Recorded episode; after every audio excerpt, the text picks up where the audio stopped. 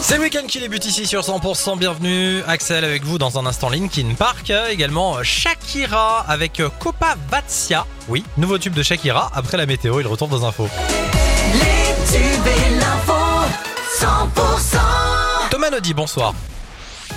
Bonsoir Axel, bonsoir à tous. Vous l'avez sans doute remarqué, il fait chaud et ce n'est pas fini. Un dôme de chaleur hein, s'installe sur nos départements. Coup de chaud qui s'annonce comme le plus important de l'été. 19 départements ont été placés en vigilance orange canicule. Parmi eux le Gers, le Tarn, le Lot, le Tarn-et-Garonne et le Lot-et-Garonne. D'autres départements viendront même s'ajouter à cette liste à partir de minuit.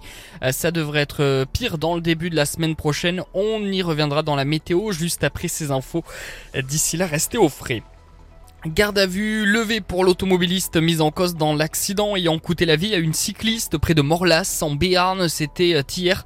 Euh, Ce conducteur aurait percuté un couple de cyclistes et la femme n'avait pas survécu. Euh, Placé en garde à vue, il en est finalement ressorti ce matin. Le mis en cause, âgé de 41 ans, s'est révélé négatif à l'alcoolémie et aux stupéfiants.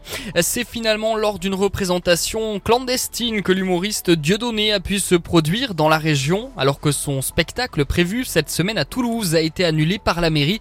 C'est en Tarn-et-Garonne que Dieudonné a trouvé refuge à Montbartier dans une résidence privée hier soir.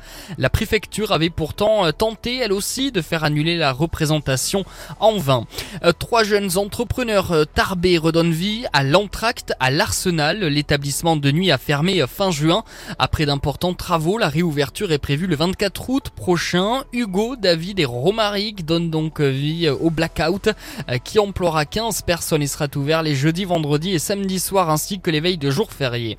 L'actualité sportive, c'est bien sûr euh, le début du top 14. La saison dernière a sacré, on le rappelle, le Stade Toulousain, champion de France, un titre remis en jeu. Saison qui débute ce soir à 21h05 par le match Aviron Bayonnais Stade Toulousain.